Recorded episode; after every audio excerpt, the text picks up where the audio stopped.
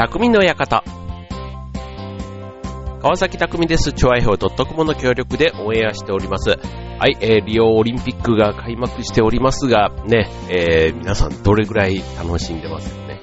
僕ね、あの、オリンピックを意識して見るようになったのが、1988年の、えー、ソウルオリンピックぐらいからなんですね。88年がソウルで、92年バルセロナで、ね、えっと、88年って言えば、まあ、印象的なのがね、え、水泳の鈴木大地さんの金メダルだったり、あと92年バルセロナで言うと、ね、有森さんのね、えー、マラソン、うん、だったり、とかね、えー、82年、あ、92年の時は、どこだ ?96 年はアトランタですね。はい。っていう風にね、結構一個一個の大会が、こうなんか印象深いというか、ね、えー、アトランタ、シドニー、それから、アテネとかね、こう順番にこう、わけですけども、ね、なんか一個一個がその、柔道だったり、体操だったり、ね、なんかこう、目玉になった、ね、92年のバルセロナって言ったら、あれ、えっ、と、あの、岩崎京子ちゃんのね、水泳の金メダルなんかもね、すごくこう、インパクトがあったなと思うんですけども、まあそんな、こんなでね、じゃ今年、今回、ね、このリオデジャネイロオリンピック、ね、リオ五輪で、注目はと言われるとね、まあ結果がね、まあすでにいくつか出始めているので、まあそれがね、やっぱり印象的ですけども、本当にね、こう、メダル有力な人たちが取れないとかね、なんかその、例えばフェンシング、ね、え、太田祐樹選手がね、えっと、過去2回、えー、銀メダルだったね、えー、のに、まあ初戦で敗退とかね、そういったものも、やっぱりなんかこう、オリンピックはね、なんか特別というか、なんか魔物がいるなんていうふうにね、言われたりする結果が出ないっていうね、そういうのもある反面、本番でね、こう、予想以上のね、なんか、えー、力というか、実力以上の、まあ実力以上っていうのも変なんですけどね、でもそこでね、こう今まで以上にこう力を発揮できる、まあ本番の、なんかこう、度胸というかね、そういうのもあるのもオリンピックの面白いところだな。もう、まあ、やっぱりね、え順当にというかね、体操もね、本当にこう、メダルのことが、メダルかなり有力視されてる中で、ね、内村選手の個人が失敗したと思ったら団体でね、メダル取ったりって、なんかそういうちょっと波乱万丈感もね、ついついこう、見入ってしまう、ね、そういうイベントだなと思うんですが、はい、まあ、あの、日本でね、えー、日本とちょうど12時間差があるんですか。うん。だからちょっとね、見るにはね、なかなかこう、あの、夜更かししながらっていう感じかなとは思うんです。まあ、それと、あの、早起きね、みたいな感じになるので、まあ、えっ、ー、と、今回からね、祝日になった、ね、えっ、ー、と、ちょうどまさにこの放送をする、えー、山の日、8月11日ね、は、まあ、じっくりというか、ちょっと夜更かししながら楽しんでみてもいいんじゃないかな、なんて思いますけどね。はい。まあ、ということで、オリンピックやっておりますけども、まあ、なかなかね、リオオリンピックを見に行こうっていうのはね、正直あの、オリンピックをね、生で見る機会って考えたらもう、リオまでは行くのはちょっと正直難しいですけども、ね、4年後、ね、東京オリンピックはね、本当になんかあの、そんなにも見ない、普段ね、見ることがない競技だったとしてもね、ちょっと足を運んでみたいな、なんていう、4年後の話ですけども、はい、思ったりしています。はい。まあ、引き続きね、えー、まあ、甲子園もね、始まりましたけども、ね、なんかスポーツがね、この夏暑いな、という感じがしています。はい。で、えー、まあ、ちょっとオリンピックの話はこれぐらいにして、えー、やっぱりね、でも、海外がね、こう、舞台にというか、ね、えー、展開されているそういうイベントとかで見てたりすると、やっぱりね、こう、語学というかね、英語とか喋れたらね、またすごい、なんかこう、楽しさが倍増するというか、ね、それは別にあの、スポーツを単純に結果を楽しむっていうことじゃなくて、ね、海外とかに行って、なんかそういういろんな人たちとね、コミュニケーションを取ってとか、なんかそういう交流をするのに、やっぱりね、英語ってすごいね、英語を話せると、ね、10億人と友達になれるって昔、金城武さんがね、え ECC だかなんかの CM でやってたのを考えると、やっぱり英語って、なんかね、世界共通語というか、ね、国が違っても一つの言語で話ができるってすごい言語だなって思うんですよね。日本人で日本語しか喋れなかったりすると、やっぱりね、日本から出ると、どうしてもね、話が通じない。日本語が通じる国、地域はあるとはいえ、ね、やっぱりね、日本語の、この、日本語が、すごくいいところがたくさんありますけども、それでもね、やっぱりこう、英語の万能さみたいなところはね、なかなか、こう、叶わないというか、ね、あるなぁなんて、あの、そういう語学とかもそうですけども、あの、留学って、こう、したことがある方って言ったら変ですけど、僕なんかあの、まあ、時代的にって言うと変ですけど、なくもなかったですけども、ただ、やっぱりなんか、ちょっと高根の花というか、ね、海外で暮らすみたいなとこ、もちろんそうですけども、ちょっとね、あの、なかなかちょっと機会がなかったというか、関心もね、そこまで強くないまんま、今のこの年になってしまったんですけど、なんか、ね、いつか行ってみたいじゃないけども、自分の子供には行かせてあげたいとか、なんか憧れる、その活動だったりするんですよね。はい。ということでね、今日はね、留学について、はい、ちょっと考えてみたいと思います。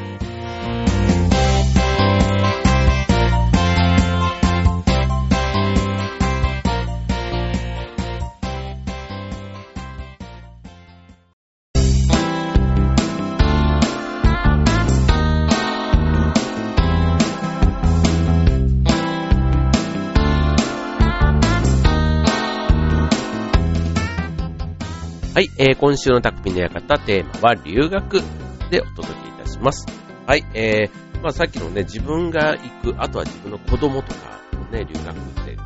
まあ、留学っていう言葉自体がね、まあ、あの別に学校、ね、学生時代に行くっていうのも一つね、ありますけども、別に学生じゃなくても社会人でもね、いろいろ留学の機会って実はあるんですね。あの MBA を取りに大学にね、編入するとかっていうのももちろん社会人でもあったり、企業の研修などもし、あとはまあ、あの、贅沢にというかね、まあちょっと時間がある、あの、まあ、フリーターの方とかだったりするとね、ワーキングホリデーみたいな感じでね、ちょっと海外で仕事をしながらね、えー、語学も学ぶなんていうやり方もあるでしょうし、まあね、本当にバカンスでね、まあなかなかこう、長期行くってね、む難しいですけども、ただまあ一週間ぐらいからの留学なんていうのもね、実はあったりするので、まあそういうあの、どっぷりそこに浸る暮らし、うん、あ旅行だけではないね、えー、そういう目的を持って海外で過ごす、学ぶっていうことは、うん、なかなかこう、機会がないだけに多くの人がね、夢だったり憧れだったりするんだろうなぁなんて思うんですけども、あの、ただ実際にね、こう留学した人の話を聞くと、まあ、なかなかやっぱり理想と現実ね、やっぱこう夢みたいなものが叶ったりするとね、その夢の理想というか、それが高いというか、ちょっとね、イメージ先行して現実はそこまでね、それ以上に大変だったりするということがありますけども、ただね、やっぱりね、留学するチャンスがあるんだったら、そのチャンスがすごいきっかけになる。うん。なんか、ね、多分ね、一歩踏み出すまでがやっぱりハードルが高くて、踏み出した時に後でやんなきゃよかったっていうのは、本当になんか事件とか事故に巻き込まれたりしたら別ですけども、そうじゃなければ、多分その一歩踏み出すところをできれば、ね、多分後悔しないというか、やってよかったっていう風に多分なるんだろうな、なんていう風に思うので、はい。まあちょっとね、そういう意味では僕は留学をしたことがないだけに、ね、ちょっと留学についてますけども、はい。まあ一般的にね、えー、中学、高校、の留学、ね、最近で言えばね、えー、まあ、よくあるのが、ね、学校休学して1年間留学するとか、ね、えー、と、あとは、まあ、海外のね、学校に編入して、ね、そういう結果、留学したことになるというかね、もう、そういうのが、まあ、中学校の高校とかで留学する場合、まあ、要は編入してね、ちゃんと海外の学校で単位を習得する。要は帰国子女みたいなことになりますね。はい。で、えっ、ー、と、まあ、一番ね、行くんだとしたら高校生、ね、高校1、2年生とかに参加する方が、ね、多い。まあ、高3になると大学受験もあったりするから、1、2年生の時に参加するのが多いということみたいですね。はい。で、えっ、と、もちろん、あの、言葉のハンデがありますから、あの、いきなりね、現地のクラスに入っても、なかなか授業ついていくのが大変ということなので、えー、まあ、一年ね、留年する前提で行ったりとかね、なんかそういった人もいるということみたいですけどね。はい。で、次。大学生が行く場合、ね、大学生の場合にも、えっと、大学としてもう、あの、海外の大学に入学するというのもあれば、あとはまあ、中退もしくは、まあ、編入というかね、あとは短大とかを出て、そのまま海外の大学に行くとか。で、あとは日本の大学を休んでね、えー、休学して留学するということで、まあこれもね、いい、いろいろちょっとやり方があるということなんですけども、あの、まあ、日本の大学にね、入ってしまったりすると、意外とサークルとかね、バイトとかに入ると、まあ、それが、忙しいというか楽しいというか、うん。だからあの、その留学っていうまたね、お金がかかるとか、目先の楽しさがね、僕なんかも結構優先してしまって、まあなかなかね、その留学っていうところまでね、こう、舵が切れなかったっていう感じなんですけどね。うん。ただあの、えっ、と、大学時代、やっぱりね、夏休みとかね、長かったりするから、うん、その時期だけでも留学するっていうのは、なんか今だったらね、えー、発想としてあるなぁなんて思ったり、あとはあの、情報がね、やっぱりあの、今ほど取りやすくなかった。まあ、インターネットとかね、今の、あの、僕らの時代はまだなかったんですよね、大学の頃。だから、そういう意味では今だったら、情報もいろいろ取れたりとか、ね、あの、そういう意味ではハードルが比較的こう下がってきた、ね、なんか自分の身の丈に合った留学の仕方みたいなのね、いろんなアドバイスもね、ネットからも拾えたりしますから、うん。だからまあそういう意味では、大学の時なんかだったら、まあ、ね、時間がないとかお金がないとか、いろんな制約がある中でも、自分に合ったプランっていうのが見つけられたのかもしれませんね。はい。あと最後、ね、まあ現実的なところで言うと、まあ社会人になった方々、で、このラジオを聴いてる方も社会人の方多いと思いますけども、まあ、社会人がじゃあ留学するってなった場合ですけども、まあ、これはね、もう完全にもう個人、事情が違います。はい。だからいつがいいとかいうのも、なかなか言えない。もう、あの20代の人、30代の人、40代の人、ね、あの50代、60代、まあ変な話、あの留学の行く時期っていうのはね、もうね、いつでもいいって話になっちゃうんですね。もうあの、ね、それぞれの年代ごとに家族とかね、もうあとはパートナーとの関係だったり、会社との関係とかもいろんなのがね、もういろんなこう事情がそれぞれあるわけですから、もう理由、行かない理由はいくらでもつけられるわけです。うん、だから一歩踏み出さない理由は、こうだったと言えば、まあそうだよねって、周りはそんな風に理解をしますし、なかなかそこでね、留学っていう一歩を踏み出す方が、もうレア、ね、珍しい存在になるわけですから、もうそれはそれで行かない理由はいくらでもつけられると思うんですけども、本当に行きたければ、もう遅すぎるということがない。もう never too late っていうね、もう遅すぎることはないというところを前提に、うん、まあ、一歩踏み出してみる。ね。踏み出してみれば、新しい世界、ね、何か変わった自分というか、ね、そういうのにも出会える可能性がぐっと上がるわけです。ちょっとね、あんまりこう無茶というか、ね、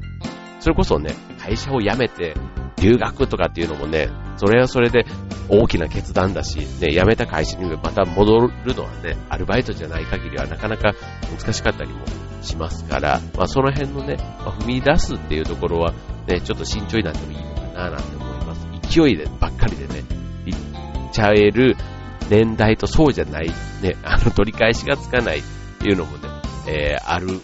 と思いますので、はい。まあ、ただね、あの、じゃあ60歳になったからとかね、定年を迎えたから、これをやっちゃダメ、あれはやっちゃダメっていうんだって寂しいですし、うん、逆にね、そこからね、こう、チャレンジというか、受け皿はね、いくらでも今探せるし、あるって考えると、うん、まあ別に60代からね、始めてみるっていうのもね、一つきっかけかもしれない。いい、ね、きっかけだなって思います。僕もね、今、オンラインの英会話教室みたいな、あの、やってるんですけども、これあの家でね、やっぱりこう、外国の方と生でお会話ができるって非常にね、面白いというか、これも、あの、今更じゃ今更なんですけど、まあ、初めてまだ3ヶ月くらいなんですけどね、まあ、やり続けるとなんかあるんじゃないか。まあ、僕の場合はね、あの、なんで勉強始めたんですかって言われると、あの、4年後のオリンピックで、なんか今あの、おもてなしというか、英語でね、海外の方をおもてなし企画みたいなのが結構国がね、推奨してやってるんです、なんかああいうのをね、ちょっとね、英語で、こう、海外からね、日本に来た方をサポートするようなお手伝いをボランティアでできたらなぁなんてちょっとね、実は密かな野望がありまして、ね、そしたらね、今から4年後だったらね、まだちょっと目標を置くには、ね、まあ、あの、自分のペースでというか、ね、のんびりいけるんじゃないかななんて思って今、やってるわけですけども、はい、まあそんなね、ちょっと、あの、本当に、今までね、英語語学っていうとね、本当仕事で使うことがないから、やらない理由ばっかり考えてたんですけどね、はい、まあちょっとね、いよいよちょっと、そういう感じの勉強をし始めると、留学ってね、なんかいいな、やってみたいな、行ってみたいな、なんていう思いが普通としているので、このラジオでね、今発散しているという、なんかここで妙な本音を言っていますけども。はい。じゃあ続いて、えっ、と、次のコーナーでは、じゃあ、えっ、と、まあ、留学するタイミングというのもありますけども、じゃあ、留学の種類ってね、今僕はあの、語学の話をしていますけども、留学の種類っていろいろあるんですね。まずちょっと語学留学から次のコーナーをご紹介したいと思います。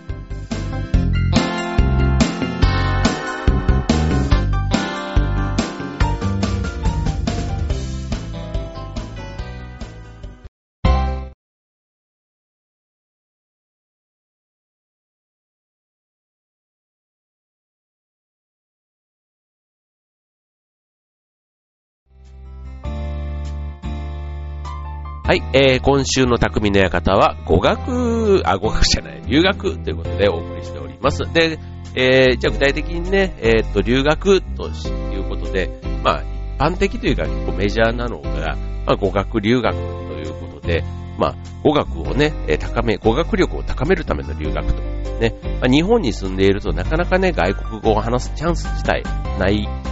わけですけども、まあ、これがね、海外に行くことで、まあ、24時間ね、英語付け、ね、外国語のシャワーをこう浴び続けることができるから、まあ、語学力アップにつながるということで、まあ、日本にいてもね、そういう外国人がたくさん集まるところでね、こう外国人の人たちと交流することで語学を磨くことはもちろんできるし、今だとね、そういうコミュニティも見つけやすくなってる。さっきのね、ネットとかでそういうのいくらでもありますから、うん、そういう意味ではね、国内にいても、まあ、あの、学ぶ機会というね、一番語学力を上げるんだったらね、えー、外国人の子ど、えー、子供じゃないと、恋人をね、作りましょう。ね、彼女、彼氏をね、作るのが一番いいな、昔から言われていますけども、まあ、今だとね、そういうコミュニティにも参加しやすいというのがね、まさにこのネット時代の中でのメリットかなと思います。はい。でも、じゃあ語学留学、えー、どんなものがあると。ね、まあ、例えば語学学校ということで言うとね、まあ、語学学校、語学コースね、そういうのがあったりしますけども、あの、例えば、まあ、大学の、えー、付属の語学学校、まあ、これも語学留学の中でね、えー、っと、そういう海外の大学のに併設している、なんかそういったものがあったりするっていうのが一つ。と、あとはまあ、えー、っと、私立の語学学えっと、これはもう語学力を高めることを目的にしている学校で、いわゆる留学生をね、相手にした学校ということなんですけども、これはね、あの、入学時期とかもね、毎週だったり毎月だったりっていうことで、結構あの、それはもう来る人のね、ペースに合わせて、だから、期間も1週間単位からね、受けてくれる学校があるなんていうことなので、この期間がね、フレキシブルに選べるというところが、まあ、メリットのようですね。はい。で、あとはまあいろいろ語学のコースもビジネス英語コースから、なんかその進学コースから、あとは特定のね、なんかそういうスキルというか、の、そこに特化したもの、あとマンツーマンのコースなんていうのもあったりします。あとはまあ夏休みだったりするとこのアクティビティというかね、なんかイベントとセットにして、ね、語学をこう体験しながらというか、体感？こう、知識だけじゃなくてね、こう実際の行動と一緒にセットでね、こう学べる、要は生きた環境の中で学べるというのも、え、いろんなコースがあるそうなんですね。はい。まあこれもね、まあ自分の合ったスタイルで、えー、見つける。で、参加できるといいんじゃないかなと思いますよね。はい。で、語学のね、そういう留学の種類ってことで言うと、まあ例えばあの、いくつかあるんですよ、まだまだ。ワーキングホリデーなんていうのもね、そうですし、あの、まあ、海外で行っね、まあ、仕事をしながら学ぶというもの。で、あとはインターンシップ。ね、これもあの、海外で実際にこう仕事の体験をね、しながらやる、海外インターンシップ。本当に就職するわけではなくて、まあちょっと体験の、えっ、ー、と、なんか、まあでもお客さんではなくてね、まさにそこの、えっ、ー、と、従業員の一人としてね、えー、体験できるというのも、まあこういうのもね、一つあの、日本でも普通に企業に就職する前にその企業のね、えー、フードとか、あとは仕事っていうものを、あの、説明会だけではなくてね、実際に実務をやらせてもらって、えー、学ぶという仕組みがありますけども、そういう海外インターンシップですね。えー、続いては、あとは大学院留学。これはね、それなりにちゃんと勉強してね、ちゃんとあの、英語のレベル感もね、ちょっとね、え受験英語としてはまあまあなレベルを持って、あとはコミュニケーションね、え、受験英語だけじゃなくても、あの、コミュニケーション、えー、と話す聞く、ね、そのあたりもね、ある程度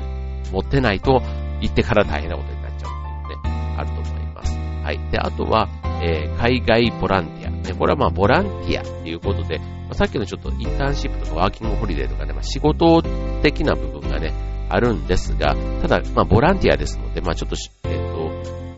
まあ、青年海外協力隊みたいなね、ああいったのももちろんありますけども、あの、海外で、とにかくその、働く体験をしてみたい。だからもう、報酬云々ではなくて、うん、えっ、ー、と、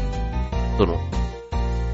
誰かのね、役に立つみたいなところね、えー、海外ボランティア、結構ね、シニア海外ボランティアみたいなのがね、あったりしますこれもね、逆に年齢関係なく、うん、で、あとはまあ、語学を学ぶということだけではなくて、現地の人とね、交流する機会が欲しいとか、なんか勉強プラスアルファみたいなのを望む方だったら、この海外ボランティアっていうのも一つおすすめになってきますね。はい。で、あとは、えー、っと、もうなかなか現実的に、えー、っていうのはもうね、特に社会人の方はもうそこまで無理だよっていう方ね、いやいや、あるんです、いろいろ。国内留学、あと山村留学と言われるね、あの、日本にいながら、数日間だけでも海外の気分を味わう。あとは、あの、外国語だけの環境で、えー、過ごすと。ね、だからまあ、ある意味海外にいるのと同じ。ね、そういう意味では、留学前のウォーミングアップ、ね、ウォームアップ的な位置づけでも、えー、まあ、これもね、留学という風に言えば、留学に当たるというところで、えー、まあ、国内留学だけではなくて、あの、山村留学、その過疎地の学校とかね、なんか受け入れる、あの、山村留学なんていうのもある、そう、あるんですね。はい。まあだからそれが、えっ、ー、と別にその、野山というかね、自然豊かなところで、まあ、移り住んで、まあ過ごすっていう、単純に地方の活性化というかね、田舎暮らしを通じて学ぶという、その学ぶ中に語学というのを主に置いたものもあったりします、まあこれもね、なかなかさっきのあの、ね、じゃあ、田舎の方に、こう、半年とかっていうのもね、なかなかこう社会人の人だと時間が取れないというところだと思いますので、はい。まあこれはちょっとあの、現実的なところで言うと、まあ1週間とかね、なんかそれぐらいの、こう休みの中で、まあまずは、やってみる。うん。ちょっと自分の中の、こう、モチベーションアップみたいなところでね、やってみるんだったら、山村留学とか、内留学というところを、まずきっかけにしてみるというのはいいかもしれないですね。だからまあ、日本語禁止の環境に自分の身を置いてみるというのが国内留学とかをおすすです。